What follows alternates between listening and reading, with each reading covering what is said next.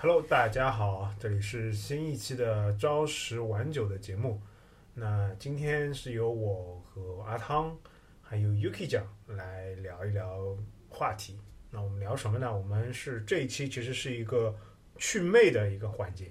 就是现在很流行祛魅嘛，对吧？那我们也来去一去那个我们互联网职场上的一个魅。大家都会想象啊，包括呃国内互联网大厂，包括那个呃国外的互联网大厂，都会有一种哇，他们就是就是各方面能力就是很强啊，然后做出来的东西就是产品非常宏大，对吧？然后整个就是啊做出来的东西非常有非常有这种给你很深厚的技术力的感觉，对吧？那其实我们待下来的感觉，其实就是大公司啊，无论无论中外，最后感觉其实。大家都像草台班子一样在那儿干活，然后做出来的东西也都是草台班子慢慢搭起来的，啊，是这么一个过程，所以有点和大家的的感觉不一样，和就是也算是一个祛魅的过程吧。那要不有请我们的那个阿汤老师来讲一讲他的一些心得体会啊？然后，呃，我因为我们是是软件开发嘛，那软件开发其实是一个比较明显的一个。啊，草台班子，然后搭建的这么一个过程啊，然后我们再啊过渡到 UK 江老师啊来聊一聊那个呃关于什么数据和算法这一块啊，以及包括运营这一块的有一些东西。你知道吧阿涛，你先来，你先来想喷一下什么呢？因为我们想要聊这个话题聊很久。我也不是喷，我就说一下我最近的一个经历吧，就是因为我最近工作上换了一个方向。然后换了一个方向之后呢，就是因为做原来的方向做的时间比较久了，然后应该有做了有五五年五年四五年了吧，做的时间比较久了。然后呢，有一个机会想要换一个方向，嗯，我就说那那正好有这个机会，我就换方向。在换这个方向之前呢，其实我还有点紧张，就是我觉得好像做了原来的一个一个方向做了四五年，再做另外一个，因为我原来做的是。中台，然后偏稳定一点的东西，然后要去做到前台，然后它的迭代会比较快，我就感觉，而且它的业务也不一样，我就会感觉是不是，呃，不能不能不能把握了，或不能掌握了，就是还还是有点紧张的。后来后来我就找了一个就是，呃，同事说了这个事情嘛，然后他就跟我说，这有什么好紧张的？写代码的都是 CV，哦。我那时候觉得，哇，确实有道理，有啥好有啥好紧张的？把项目工程里面的代码看一看，看完之后要实现自己的功能的时候，C 是 copy 一下，然后再复制一下，呃，再粘贴一下，都是都是 CV。我觉得这个就挺，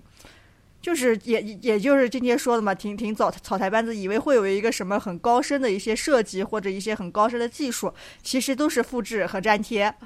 然后还有一个就是刚到这个新的这个新方向之后呢，它其实因为原来做的是纯工程的一些东西，就是纯开发的一些东西，对于数据还有还有算法，它呃知道的不多嘛，然后基本上也没怎么接触过，就是会写写 circle，然后跑跑数据任务，顶多到这里了。然后呢，刚来的时候就让我去做数据分析，我也实在是不会，我说完蛋了，这个项目这个这个这个这个方向好难啊，还要从数据分析开始做起。然后我发现这个数据分析报表做出来的东西，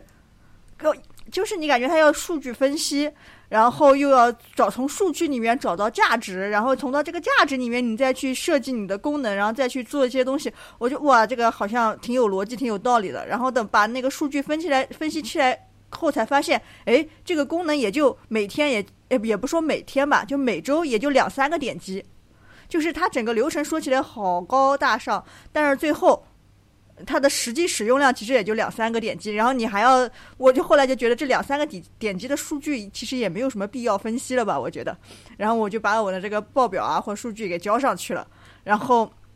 这是一个事情嘛。然后后来的话就是还有跟那个算法那边的一些合作去，因为现在这个这个这个大模型也比较火嘛，各个互联网公司的话都会。都需要和他去，都都都要往这方面做嘛。然后我不知道其他的那个公司了，反正我们公司不管是业务业务系统，还是基础平台系统，甚至是登录，就是连接连接那个服务器的那个登录的那个 share 的那个那个那个那个工具，嗯，每个工具都会多一个小按钮。就是那个 Copilot 那个小按钮，说你是你可以输入一段哎你的需求，我给你生成命令，你可以输入一段什么东西自然语言，我给你是呃生成你想要的一些。就每一个，就公司每一个都在做那个那个 Copilot。就一开始我们我们这个呃这个新的方向也是做这个东西。我一开始觉得完蛋了，我也不会，一定要认真学。后来我发现他们 他们连最就是最基就是很基础的一开始的那个业务的一个数据的分类或者是标注，也都是每次靠人工在那儿看，然后每周看个看个十个，每周看个二十个对话，或者是或者那种在这。在那儿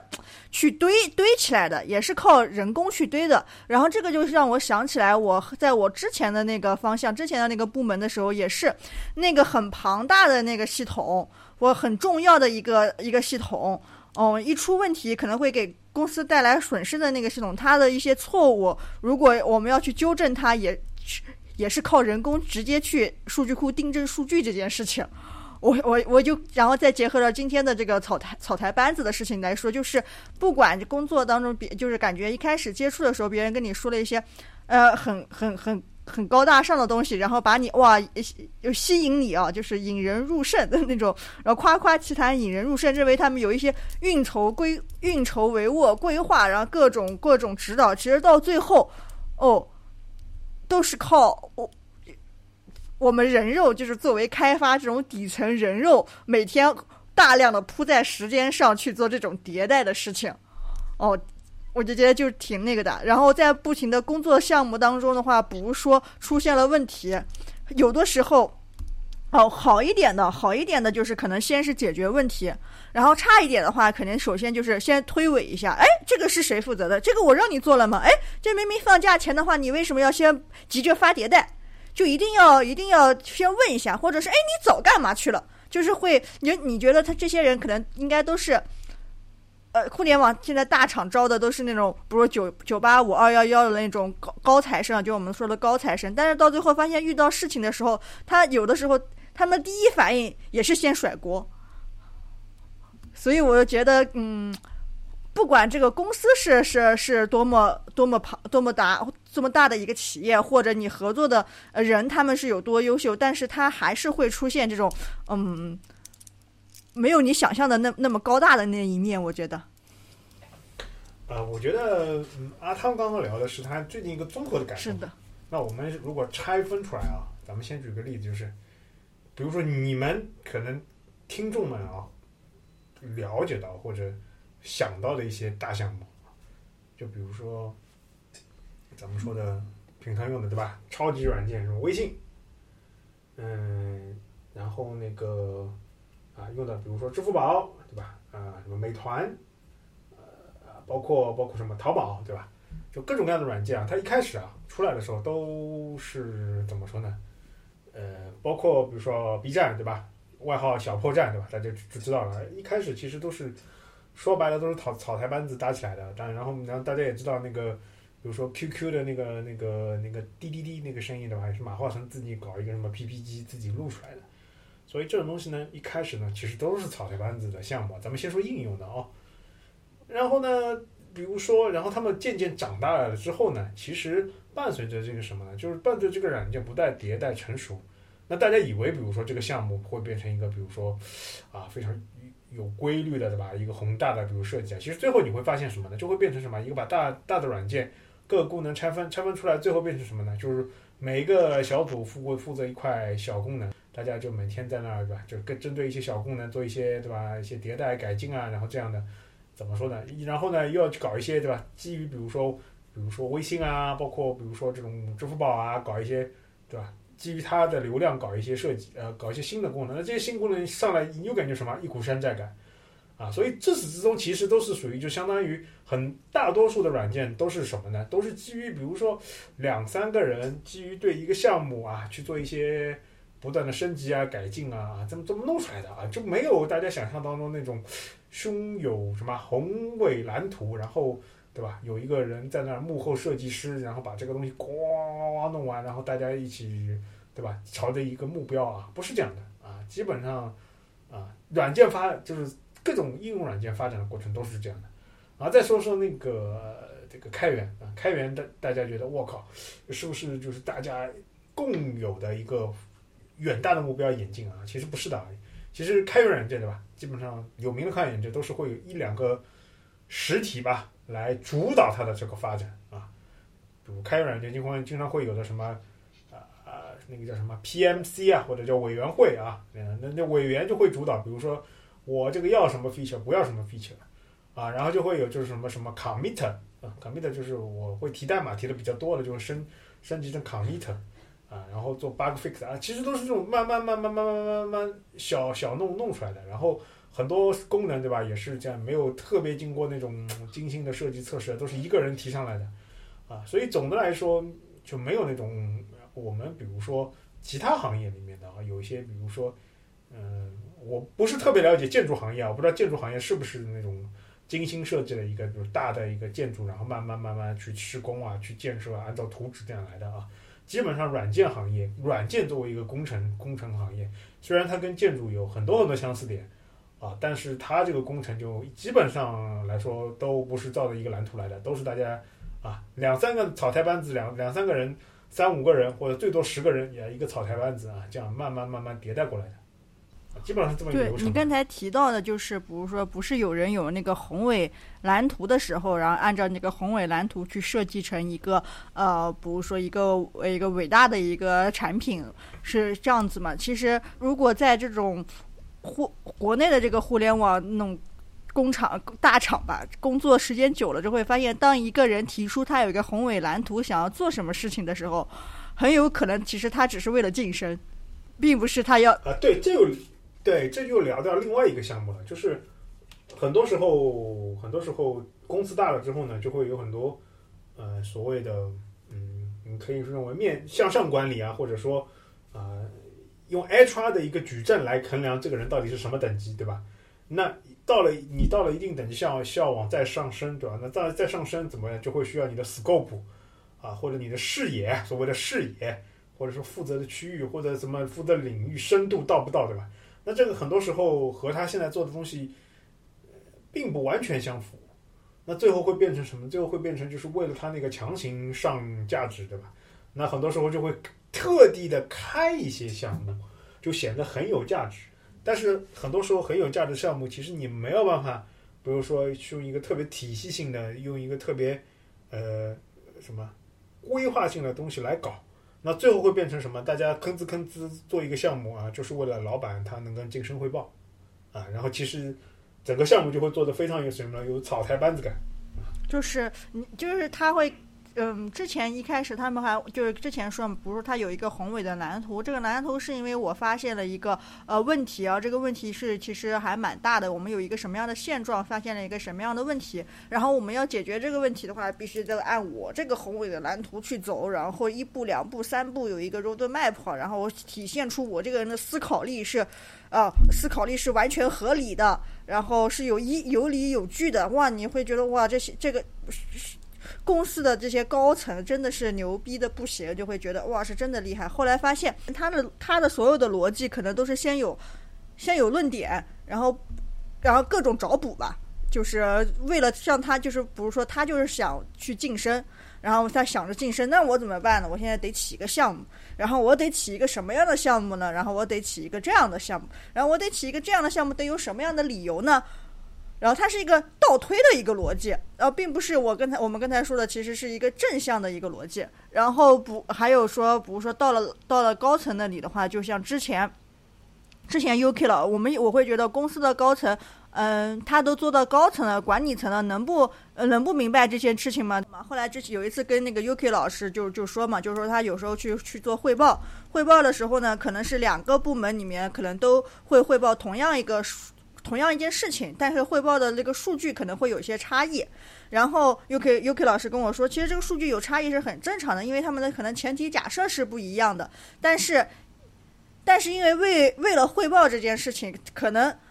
高层他就不想去理解他这个前提假设不一样。有时候 UK 老师就会和另外一个汇报的部门组硬是要把数据凑成是一样的，或者是凑成是合理的，为了让高层去理解，就是感觉公司的那些。高层或者是是管理层的话，也不是一定很合理，也不是一定一定是要动动很多脑子能够理解很多事情的人。他是需要别人很直白的吐给他一些逻辑。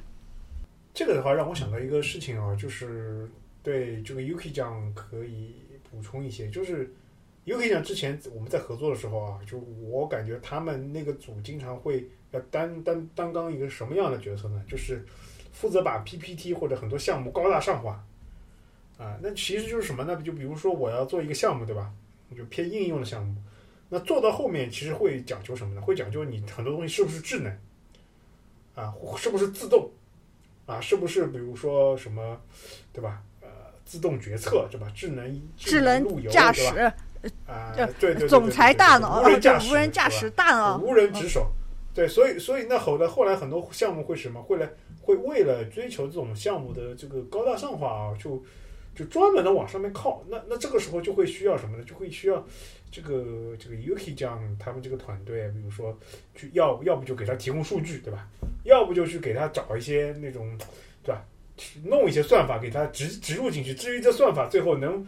呃，发挥多大的作用呢？这个其实要看这个程序员，就是阿汤啊，整合 Yuki 这样的这个算法的整合有多好，它的这个包的程度，对吧？因为这个你们两个肯定有很多故事了？我觉得 Yuki 这样可以补充一下，嗯，是不是有经常有这种事情？对，我可以说一下，就是。因为阿汤和曹老师他们其实都算是呃后端开发这种行业的嘛，对对对，所以他们其实就是就是他其他们他们所在的行业可能其实传统的标准会稍微好一点，就是比如说业务有诉求，然后产品翻译诉求，然后他们可能在诉求上进行开发，呃除了不考虑自己的那些创造之外，理论上是这样的一个流程，所以它其实是要基于事实去把它系统化掉，然后它自动化掉嘛，这个是。正常后端开发或者前端去使用的时候，你可以理解，假假设说互联网时代带来了一个新的革命的话，那意味着就是软件工程为它带来了一些方便嘛，让它效率更高了。但是呢，就是像我我我其实就是做数据和算法这种东西的嘛，然后它其实就是在就是积累了很多数据之后，就是呃就是比如说软件工程或者说啊。一些应用发展了之后，它积累很多数据，然后那有了数据之后，就会第一，老板就会说，哎，那我们现在行不行？呃，整个业务运营行不行？那其实就需要有人去啊洗数据，看看这情况是什么，跟老板去汇报嘛。那你汇报起来的话，就就开始出现阿汤刚刚说的那个问题了，就是啊，我们有不同的部门，可能都在汇报一件事情的不同方面。啊，那在不同方面的时候，那我们为了让老板能够很快的 get 到我们之间的争论点和差异，或者说希望老板来做决策，那就需要首先一开始在信息上先对对好，就是都是一样的，就基础信息 base 是一样的，然后再在上面说不同的方案 A、B、C，然后让老板去选一个方案。大约就是阿汤说的那个场景就是这样子，就是就就是你可以理解，就比如说。呃，草台班子要开始做一件事情了，然后他可能这件事情投入还很大，那首先就要跟大老板去汇报，那汇报我们要做了，然后可不可以做，怎么做？那不可能就说自己做了嘛，所以就会有刚刚说的那些故事，就是草台班子它的开始需要呃，就假设你让它智能化的话，或者说要有依据，那的话数据肯定是必不可少的。所以那就就需要就需要我们来干这样一些奇怪的事情了，对对对。对，比如说，然然后你这个让我想到一件事情，比如说，就让我想到也我们也会遇遇到过，比如说啪啪啪给了两三个方案、四个方案，哎，我们不知道，感觉都差不多或者决策不出来，这时候会有一个非常经典的一个词，那我们就拍脑袋拍一个吧。对，是的。就是就是你会发现决策那一瞬间可能不是经过很精妙的计算，它只是。随便选一个拍脑袋拍出来的，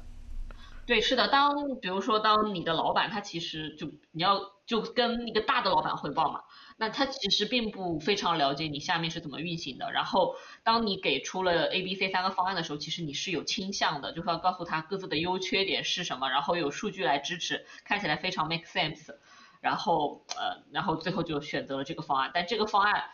我说完了之后，就具体要到落地的层面了。就是到落地的层面，那就是可能啊拉 A、B、C 要来开发，然后这个过程又会变得非常的冗长。就是哎，就是首先上面的人就会因为各自的地盘开始争吵，就到底谁谁谁做什么，啊，对，然后这就是草台班子一开始最艰难的事情，就我要做这件事情，但谁来做啥呢？啊，一开始就会先争论这个，然后比如就类似于就是架构评审，然后架构评审完了之后，然后就开始细分评审，然后我对他体感就是，就一个项目开始立项，呃，大概可能是四五月开始的，然后为为了准备和老板汇报，搞了三个月，然后然后接下来架构评审又搞了一个一个多月。然后细分评审又搞了一个多月，然后最后还说要幺幺二三零上线啊。对，然后是，然后我知道。时间开发，我真的是，就是你想想，就是就就就就就我我我不好说这是一个草台班子说的，但是它事实上就是最后你把它开发完的时候，它就是一个草草稿。对对对，我明我我明白，我我要接着你后面说，就是不是说你去汇报的时候两三个月，然后架构评审又一个多月，然后你呃呃系统设计又一个多月，最后开发呃的时候可能就已经要十一月、十二、十一月了，然后十月了，之后要你那个年底上线，这时候大家会选择我们按简单的方案来做。啊，对，然后就然后然后先交个差，然后对，是又是一个循环，然后这事情也没人管了。是的，是的，然后我就对，就回到曹老师说的那件事情，就是因为现在像后端研发或者这种研发，就是基本上玩不出什么花了嘛。你可理解，就整个风向就是现在有大模型，然后所以就整个智能化，呃，你加上去加到你的系统里面之后，相当于可能就会啊有一些花头和亮点，是不是？你对，就对，就是你只能结合它，让它能够呃自动决策，或者说智能化。分析啊，然后这些词语，然后啊，就又有了我们的工作。对，是的，就有了像我们这种数据算法的工作，洗数据啊，是的，写算法，是的，这样这样才能就是体体现出这个老板他有思考、有深度，然后那个区叫什么先见性是吧？对对对对对，就所以所以怎么说呢？就是刚刚两位也说了一些，就是就是这种项目上来的那个一个特征嘛，就是。现在其实很多时候，就无论哪几种啊，就一种就是刚刚 Yuki 讲和阿汤说的，就是这种，呃，带一点点，我我个人平时评认为，就是带一点点传统软件开发方式的，呃，上项目的感觉，搞得来有一点点高大上，但是其实，呃，很多时候，对吧？就像大家说的，立项立项一个月，呃。细分评审一个一个月，最后呃项目要上线只剩半个月啊，然后最后 我们选择一个简单的方案，拍脑袋一下。对，就最后最后为了就是最后一样的，就是很典型的，就是比如说我们要做一个航空母舰，对吧？从 A 就是从 A A 核造 B 核，但是为了呃领导要升职，对吧？我们要声称我们造一个航空母舰。最后，航空母舰图纸设计完了之后，说：“哎，只有给你给你对吧？一个月的时间，那怎么办呢？我们最后只搞一条船，对吧？然后千夫的爱，对吧？然后人手工，人人几个人人肉，对吧？人肉运维，人肉那个把这个项目从这个船从 A 拉到 B 啦，然后就声称，然后最后，然后最后我们再包装一下，对吧？对外声称我们这无人之手，无人那个，然后就过去了啊。这是一种哦，啊，还有一种是什么呢？还有一种是。呃，也比较正常，就是现在很多公司它用的是什么呢？用的是呃叫 Scrum 模式或者叫 Daily Scrum 模式，其实是早上大家起来开个早会，对吧？然后沟通一下，就是呃昨天这个最近做的这个事情，对吧？有什么的进度，然后有什么什么 block 的点，然后怎么样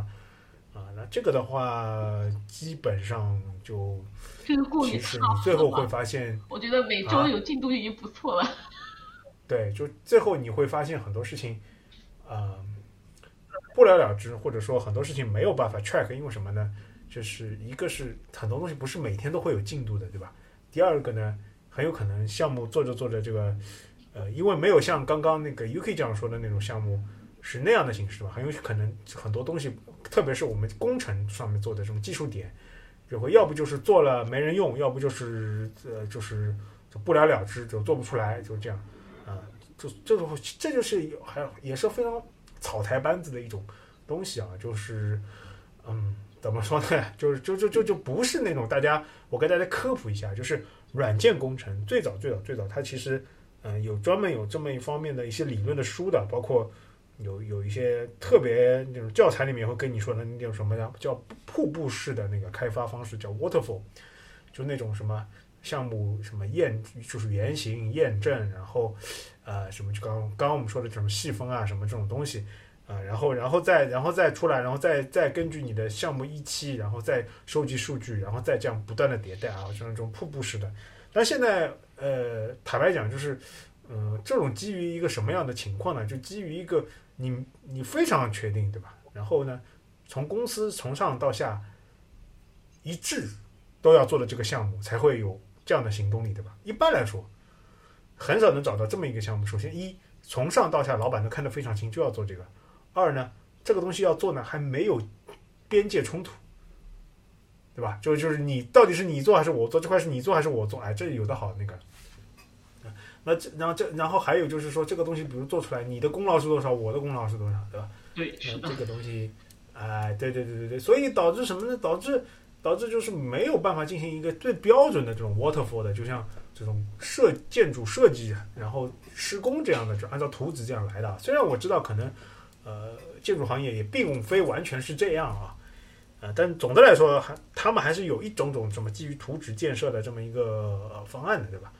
呃，然后呢，这个就所谓的就是 UK 这样说的这个项目就会变成什么呢？这个就会变成啊、比如说我开项目，这个叫什么 kick off，叫或者叫 KO，对吧？嗯，这个 KO 会会变成什么呢？我请了什么老大佬站台，对吧？就说明是某某某某某某是给我们这个项目背书的啊，就会变成一个这样的。这并不是说从上到下这个非常一致的。那什么样在什么样的情况下会有这种情况呢？那就是创业公司，对吧？我就那么几个人，那我非常明确我要做什么，对吧？从头到尾这样执行。那我那如果是创业公司的话，那它本来就是个草台班子。你知道，这是这是一个逻辑，这是一个逻辑上的一个谬论，就是如果你公司大了，你要做这种软件工程，你要做这种项目，那没有办法去做到这种上下一心一执行力一致，这个软件开发才能就是开发出来的一个项目，没有。那有的话，就是要要一个人少是吧非常小，对人就是这是一个就是创业团体对吧，才能做到这么一个从上到下执行力一致嘛。诶，那这个创业团体本身就是个草台班子，对吧？那所以搞到后面，其实做出来的东西都是草台班子，啊，就不会像大家感觉的很多东西是是一个是一开始就有一个宏伟蓝图啊，这个我觉得很少，或者说基本上可以说是没有。我给大家说几个意识啊，呃，就比如说呃，我我我们我们我们以前经常调侃啊，就是呃叫什么叫微软和 Google 对吧？这嗯，两个看似科技巨擎，嗯，对吧？嗯，在国内公司看来，也是技术力非常深厚的公司，对吧？那后来我们盘点了一下，嗯，就是这，而是而且是员工自己员工啊，自己内部员工盘点啊，不是我们外面的人黑他啊。说，嗯，除了 Google 的搜索，基本上它的项目，它成功的产品都不是自己研发，都是买来的。啊，这个大家如果说仔细去想一想的话，他的他不是邮他邮箱也是买来的吗？对我给大家，我给大家举个例子啊，大家如果大家如果不了解的话，OK，首先一呃，微软发家的那个 DOS，它是什么呢？它是呃，当时、呃、IBM 要开发一个兼容机啊，那开发一个兼容机，那需要有操作系统啊，对吧？那比尔盖茨就就就骗 IBM，因为因为他其实他他妈妈吧，啊，他爸爸是他爸爸和爷爷爷是应该是律师线的，应该他爸爸是应该是那个当地的一个大律师啊，呃，然后，然后，然后他妈妈应该是一个银行的董事吧，同时好像在 IBM 也有一定的发言权啊，就，啊，他他就把儿子介绍给了那 IBM，然后他，啊，比尔盖茨就跟 IBM 说，哎，我这个操作系统是可以的，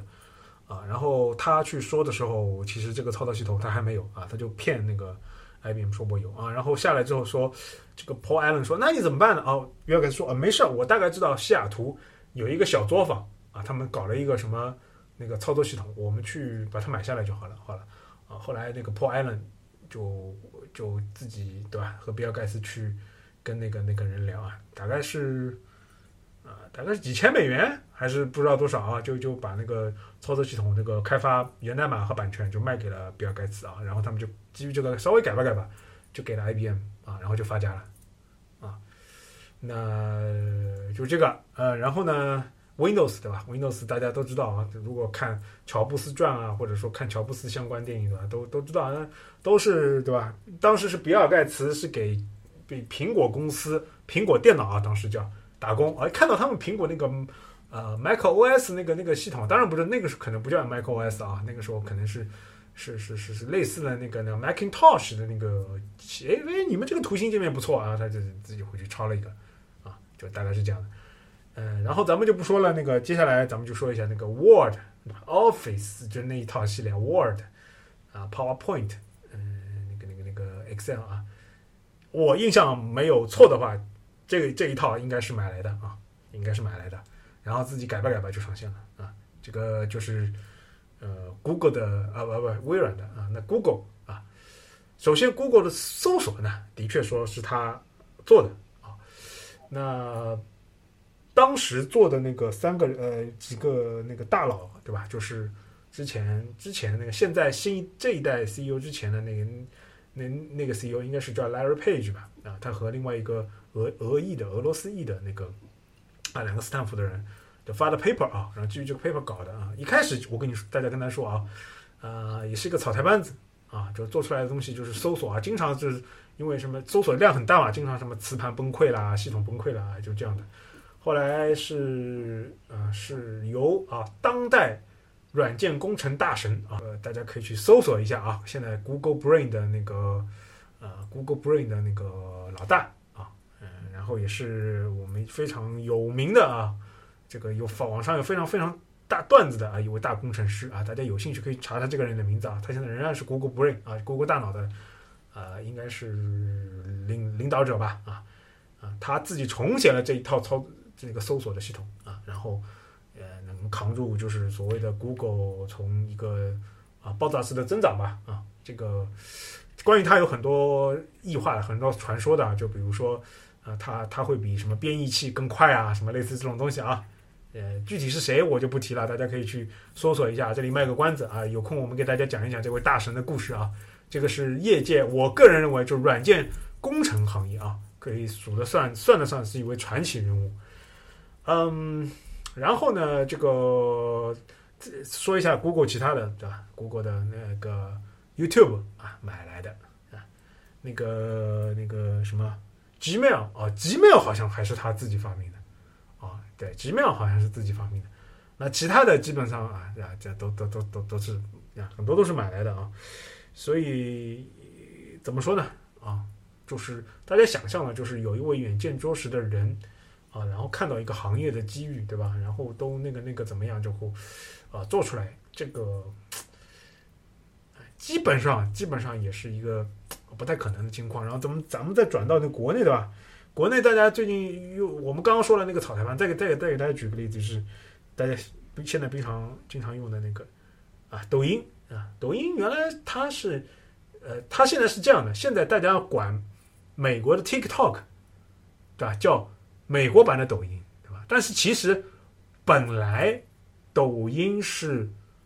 叫美国版的 Tik 呃中国版的 TikTok 啊，就是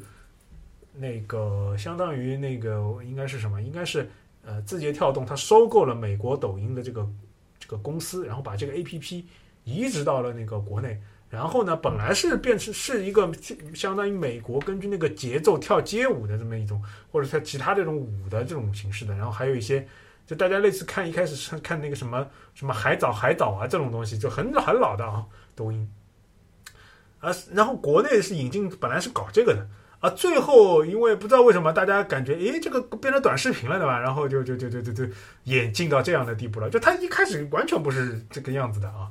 嗯，然后大家有空可以去去去了解一下啊，比如说一开始原原来一开始抖音是怎么样的啊，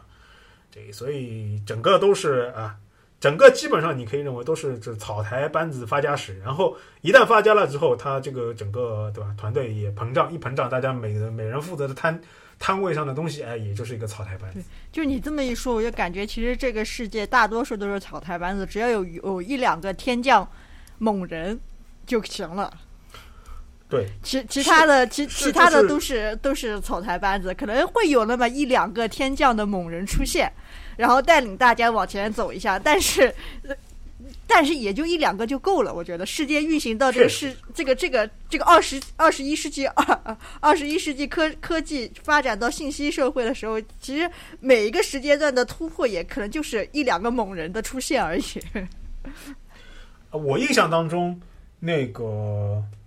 深度学习，包括那个就是人工智能，能够在过去的十年突突飞猛进吧，或者说过去的呃，应该是过去十年吧，突飞猛进。还是因为有些在在那个深度学习，包括一些这方面，有几个科学家是有一些对，比如说语音识别啊，包括图像的那种那种识别上有一些突破之后，然后再加上那个大数据的算力能够提升之后，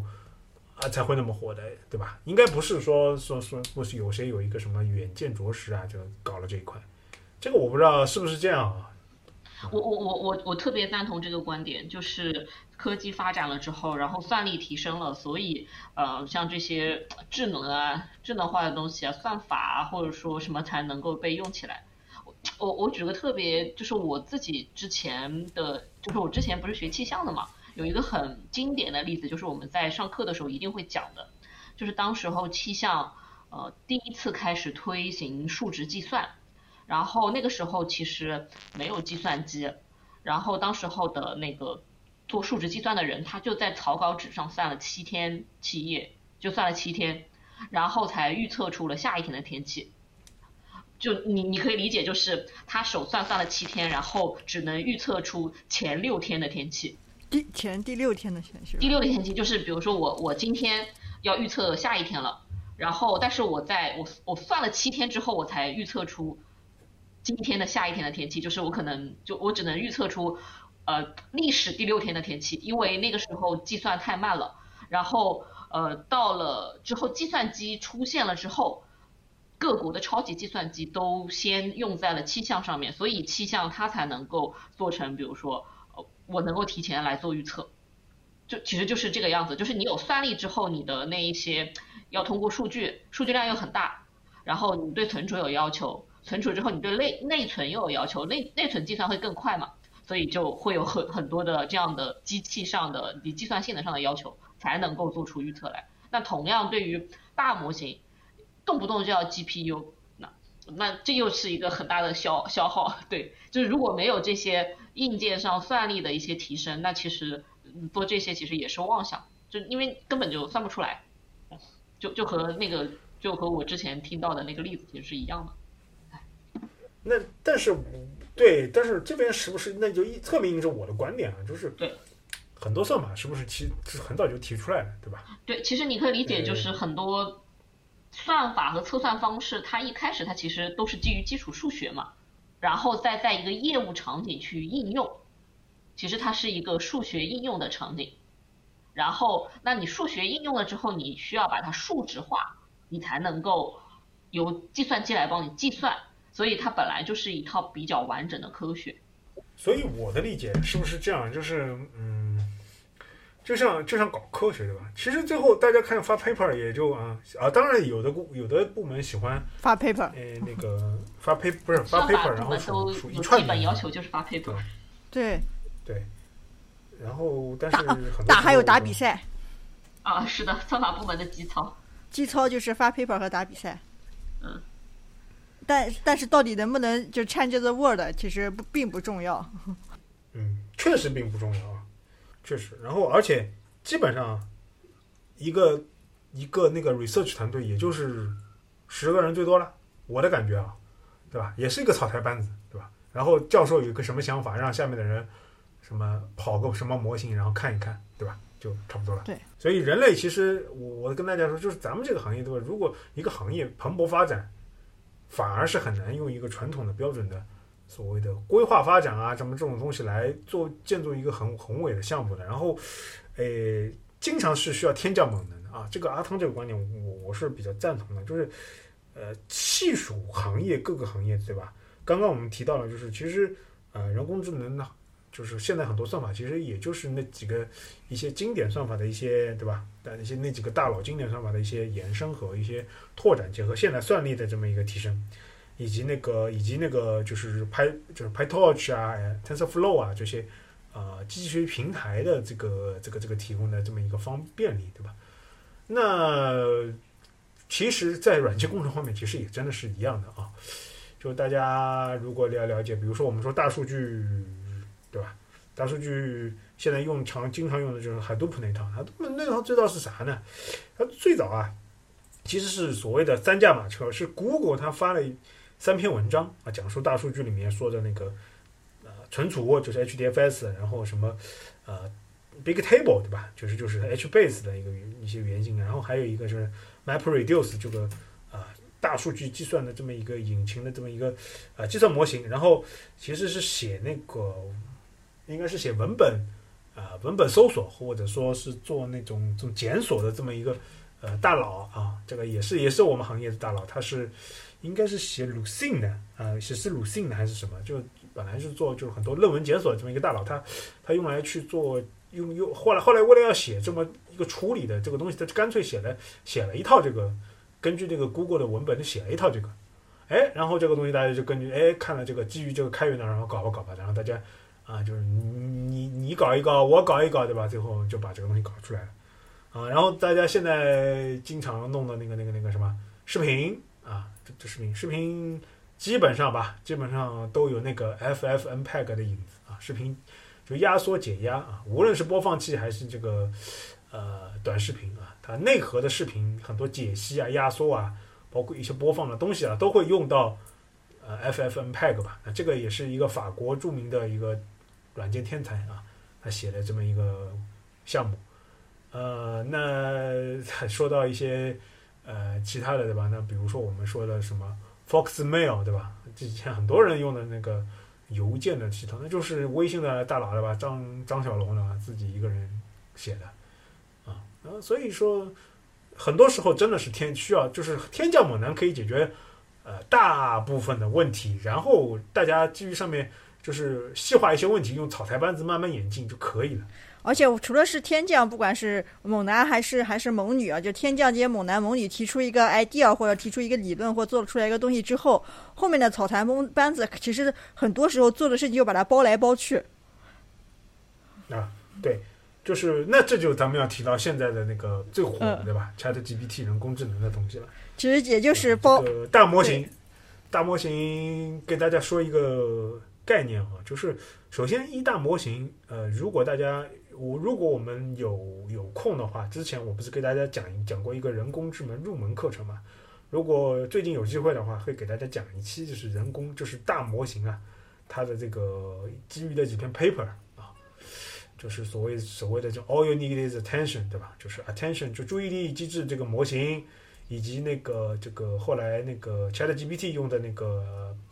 那个，它应该是用的编码器啊。然后 Google 那个 BERT 用的是那个偏解码器啊，就那几个模型。呃，然后大家会会发现，嗯，其实 Chat GPT 还是挺暴力的啊，就是一个比较草，看起来就是一个比较草台班子的这么。呃，这么一个设计啊，就然后实际上那个 Open AI 对吧？就 ChatGPT 母公司还真是原来就真是一个草台班子啊。然后就那几个科学家啊，就就就就就就简化了一下那个那个那个所谓的提出了那个编码器解码器的模型啊。然后然后他怎么牛逼呢？为什么叫大模型呢？对吧？我那个课最后也稍微提了一句，他就暴力出奇迹啊！我这个就把我这个这个这个编码器解码器的那个层数我给它搞大。啊，每个层每每层的那个系数我就给它搞大，啊，然后去拿大量的文本去做训练，大力出奇迹，就这么就就这么搞出来了。那这个搞出来了，首先这个东西其实就有点山寨啊，但是人家大力出奇迹了，出了奇迹了。那现在大家变成什么？就变成你要重新去做训练做东西，超级贵，超级贵啊！大家跟大家说一下，这个要训练这个大模型，基本上可以让一个中型软件公司倾家荡产。哎所以大家做的是什么呢？大家做就是做的就是包开源的一些，就是 Chat GPT 可能有点贵嘛，就是有点，比如说 Facebook 开源了它的那个 Llama 那个模型，对吧？啊，基于很多一些这都啊，类似于这种啊，就包一层，对吧？那之前我们，对吧？我们国内某某吧，某某某某新某新一言，对吧？那个呃，也也出了一些 一些大家猜测的啊，猜测的它是包了某某些 API 的，对吧？这个我们也不不到不太好多说什么，但总的来说，对吧？就会就会变成一种就是包外面的服务，去调一调它的接口，啊啊，这个项目就做出来了。啊，老板说我要搞大模型啊，包一包大模型的接口就出来了。啊，那现在很多很多公司应该我知道，生成搞的大模型的应用落地基本上都基于这个。啊，我不知道阿汤是不是对于大模型还有什么补充的？我据我了解就是这个啊，就是这没样。没有，也是包一包，然后也就这样吧。然后还有就是刚才约这个 Yuki 老师说的，也 GPT 呃要呃 GPU 也不太也不太够的情况下，也跑不出来什么东西。那个 Yuki 长请教一下，是不是我的理解是不是这样的？就大模型这个东西不用不花大量的钱搞 GPU 是肯定训练不对。没有 GPU 也跑搞不出来什么东西。嗯，是是是这样子的，真的是这样子的。大模型，因为怎么说呢？它首先就现在其实会有一些怎么说已经训练好的大模型，就是它可能针对于特定场景训练好了，所以你只要去预测就好了，所以就可能不需要很大的一个一个机器嘛。但是如果你要真的去针对你的场景去训练这个模型的话，那你肯定是需要准备很多素材库的。那你需要这些素材库，那你想想你的那个那个那个计算量其实是非常大的，就就你可以理解，就相当于什么啥也搞搞不了。我给大家补充一下，就是呃，那现在很多家 Chat 呃，现在很多那个公司啊，它开发大模型的这么一个流程是啥呢？首先他们会用呃那个 Chat GPT 去做试验啊，就是比如说我要去做一些什么事情，我会输入一些文字，对吧？然后输入输入一些我的意图，这个意图在那个呃这个 Chat GPT 里面叫叫 prompt，对吧？提示词。呃，那基本上你大概试试到后面有一定知道，哎，怎么样的提示词做怎么样的事情，它会出出来，就是你大概要的结果，对吧？嗯、那这个这一个过程叫什么叫 prompt engineering，对吧？那现在很多公司做的这个就是这个事情，就是怎么样去驯服这个大模型，去让你做它要做的事情，就你是很难去自己真的去训练一个什么 Chat GPT 这个模型的，对吧？那这个成本是相当高的啊！我就是基本上中型中型创业公司都会被对，就是如果不是说我们就是不是公司说你要做一个 G GDP 出来，基本上是不可能的。我们会说啊，如果你要做一个，你可以做个小模型。对，小模型就是什么呢？针对，其实首先你会这样的，就是刚刚我说到一半啊，就是会针对这样的东西去做一个场景细化，然后用 prompt engineering 就提示词，然后呢，它让它完成这样的结果。OK，那我知道我这个场景的大模型的上限会在哪里，对吧？接下来我们会什么呢？就会去找有没有便宜的，或者有没有开源的。啊，然后有比如说，比如说某某公司它也有大模型的，哎，我们试一下，那我们用类似的提示词弄出来是什么东西，对吧？或者说，或者说 Facebook 开源的那个那个是什么样的，Llama 那个是什么样的，对吧？或者说国内的大家也知道的，最近推出的，哎，我们去试一下，包一下它的 API 到底是怎么样的，啊，最后会决定，比如说，呃，用一个方案去怎么样去包啊，怎么样去做提示词，啊，这是一种 prompt engineering 啊，这个是就是现代的大模型的草台班子怎么做的。那还有一种是相对不那么草台班子，就是我我我大概拿你的大模型拿过来了，对吧？对吧？然后我还是有点数据，就刚刚像那个 Yuki 讲讲，那我还是有点数据的。那我会做一个什么？做一个微调，对吧？我理解应该没错吧？就是对，是的，要去做一微调。最最某几层，对吧？就最后几层，或者说会或者说我加几层去做一些呃去做一些那个把它的这个结果去去给映射到我要的那个空间的那个值，对吧？然后等于去做一些微调。下面就是大体的部分我是不会懂的，对啊，然后嗯，就虽然没那么草台班子，说白了我也就训练的就就那么几层啊，这个东西啊，大概是应应该大概是我的一个理解吧啊，这个所以说整个东西大家不要觉得，比如说现在大模型啊，这个整个怎么说呢，就是非常的体系化，就真的一个非常复杂的这个东西呢，我就会说我个人的感觉啊，有点有点就是说，就是软件工程就是确实是需要一些大力出奇迹和天降猛男才会来解决很多问题，所以注定了它是一个通过草台班子不断迭代来搞的过程，对吧？啊，然后呢，我我我们刚刚聊的都是一些比较正面的啊，这个一些例子啊，咱们接下来最后一趴聊一些黑暗的事情，就是草台班子还有一些问题，就是因为咱们这个行业的一些不健康的表现，导致很难进行一个非常长期化的一个体系化的一个产品的演进。啊，就比如说我们互联网会有这个所谓什么啊三十五岁的现象啊，啊会有对于这个啊就是码农的一些就是哎这干干到一定程度干不动啦，然后然后会会有一些还有一些什么呢？还有一些就比如说老板之间什么组织架构调整啊，然后就说我干掉你的人，你干掉我的人啊，然后人人员调整啊啊，这个大家知道。啊，这个其实对于软件的、软件的或者产品的演进，其实也是非常啊、奇怪的。也有就是呃，我我最近还还遇到过一种，就是公司它其实还有汇报嘛。汇报其实不是说，哎，每个每个 S 每个呃每半年或者每个 Q 汇报一下，其实正常来看，就是管理者是要知道进度的。但是，比如说当有多个部门去向一个老板去汇报的时候，如果或两个部门之间做的事情可能，嗯，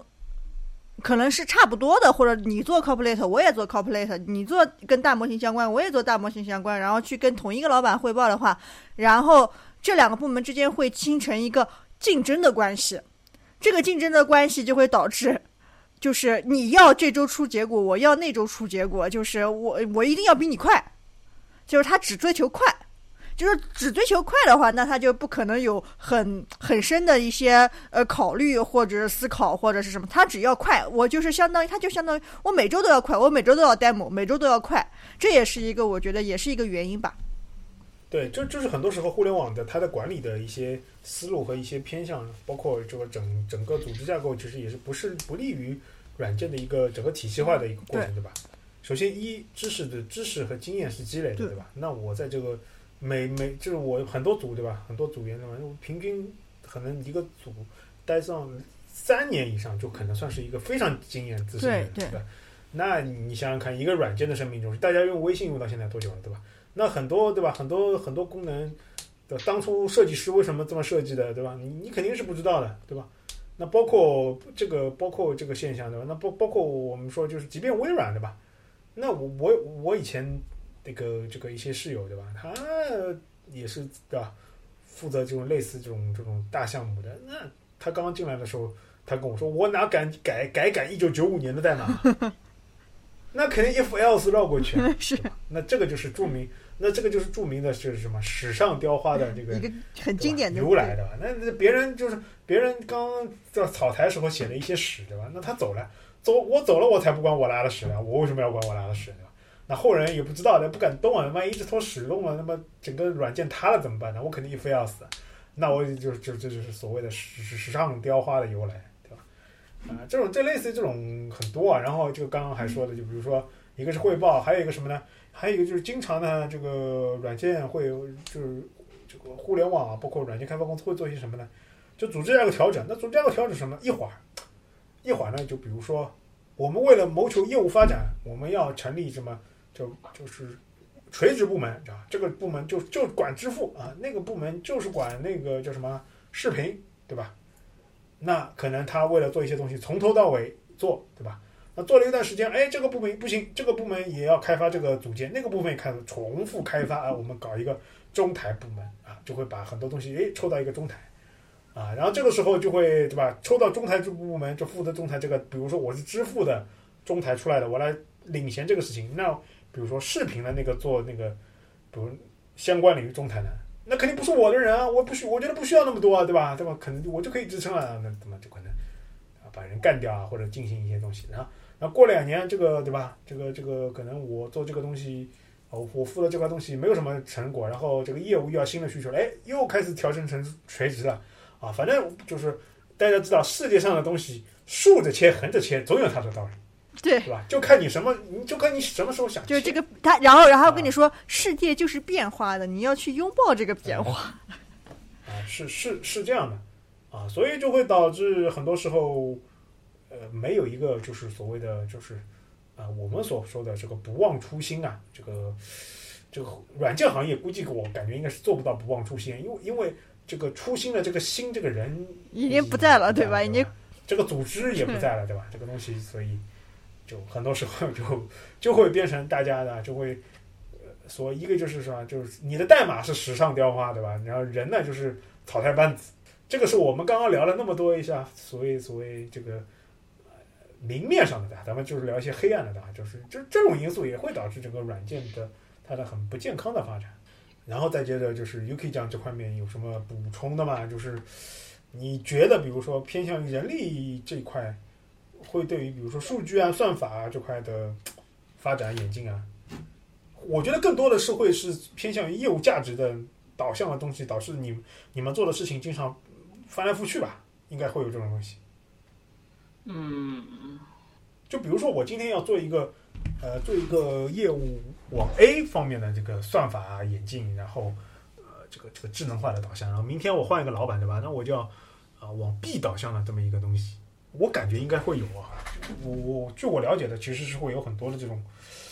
数据化算法的那个应用的东西，就是来回折腾。它这个其实很重要，因为算法它训练它只有，就算它是多目标，它其实也会有一个比较侧重的目标嘛。就比如说今年我们整个公司的战略目标，比如说是做 GMV，然后比如说到下半年可能从 GMV 变成了呃你的 ROI，那其实你的优化的方向和目标都是不一样的。但是其实对算法团队的要求来说，就是你需要去适应你这些目标的变化，就是你需要有一个体系，你改变你的目标，调整你的参数，调整你的目标函数，或者调整你的约束条件，你就可以应对这种业务上的变化。就是我我我我理解其实是这种状况，就是就就是就是因为你想想，就是公司的盈利方向或者说想做什么，其实总是在变化的。然后只是他突然可能要新加一种业务进来。那你就不得不去新接这个业务，然后今年老板看的东西和明年看的东西，或者说整个从商业层面发展的，就今今年我考考虑的是人拉的够不够多，明年我考虑的是这些人的消费够不够多，我考可能后年我考虑的是他们的消费频率高不高，或者说再过一年我考虑的是他消费的是不是金额更大，对这些其实对于算法来说它就是一个日常问题，或者说对于数据分析来说它也是一个非常日常的问题，就是。就是，嗯，你每年你公司的盈利目标都是不一样的嘛，就是就就相当于你和公司结合在一起，我要对外讲的故事是不一样的，那所以，我我的目标也要改，就它非常的强目标导向。我我不知道曹老师的问的是不是这个问题，我我感觉就是，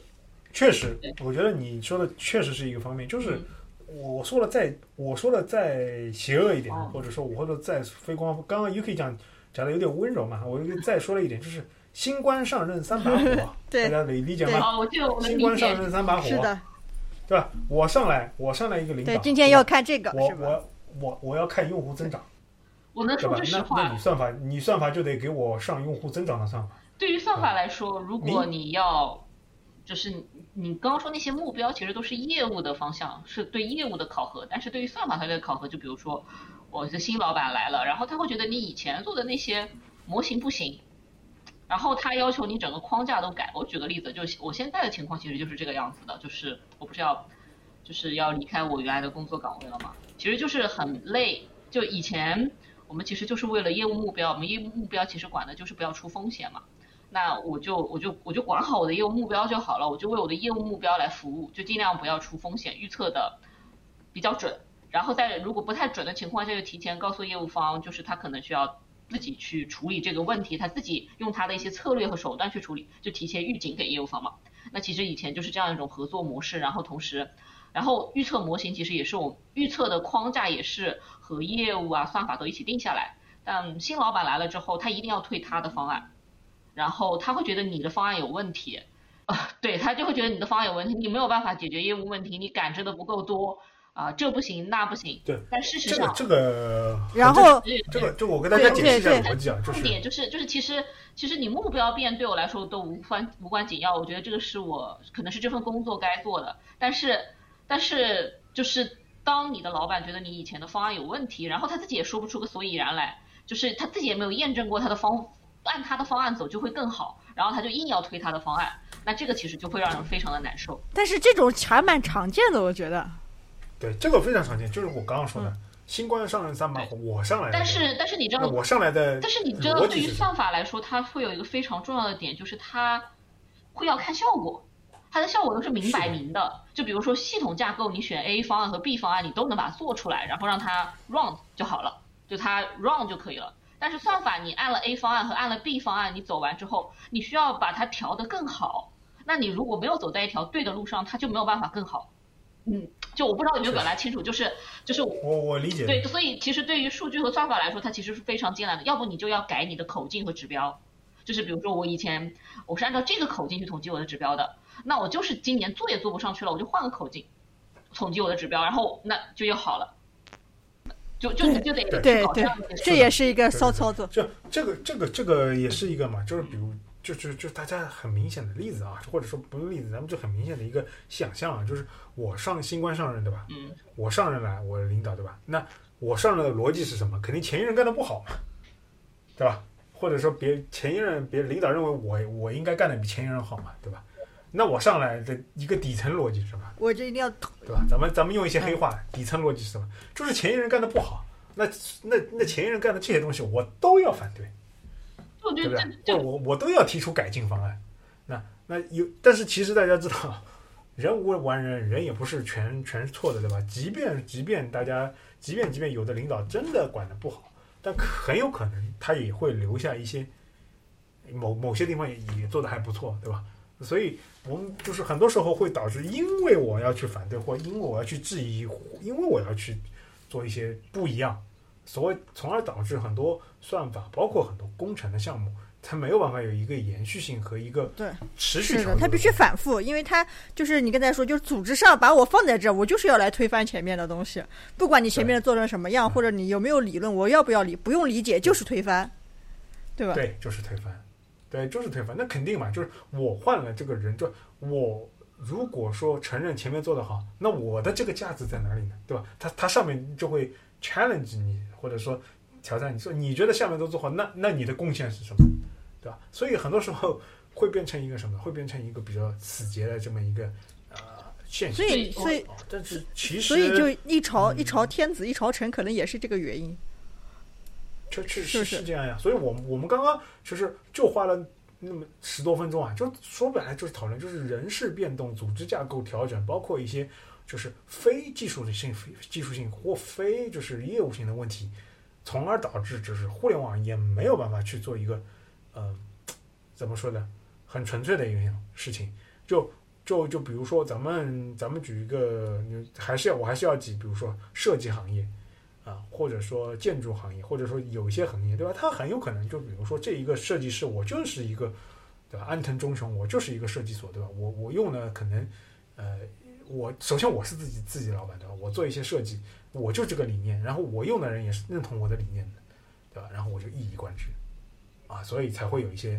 你们看到，就比如说符合安藤忠雄的一些特色的东西啊，或者符合贝聿铭特色的一些东西啊，这个的话。呃，是对软件工程这种东西是会有一些伤害的啊，这个可能也是导致很多事情，很多时候，即便我们跟国外的公司都是一些草台班子啊，但是国外的草台班子，毕竟他有时候会因为待的时间长啊，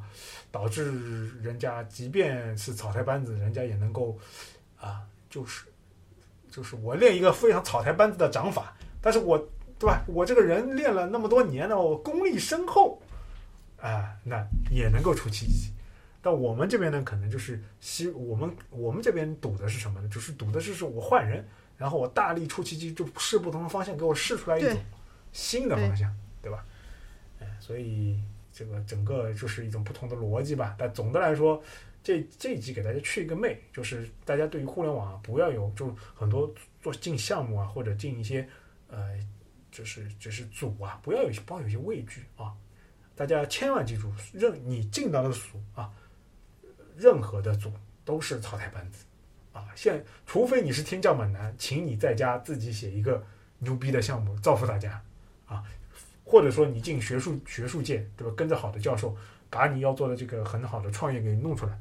啊。否则你只要进了大厂开始做做工啊，为什么叫码农码农？为什么叫搬砖搬砖？对吧？这草台班子就是做这个事情啊。你可以认为。就像最后一个工程队去做这个项目一样啊，大家最后会发现什么？再好的再好的项目，对吧？最后会发现都是包工头把这个一一个小的工包给下面自己的一些人人干的啊，嗯、大概都是这样啊。所以今天跟大家聊了这些啊，呃，希望大家对大家有所收获。也最后大家祝大家这个马上到了中秋节国庆节，对吧？呃，工作生活啊都会有一个新的调整，然后希望我们在过了中秋国庆再跟大家见面。啊，今天节目就到这样，呃，大家拜拜。拜拜，拜拜。拜拜。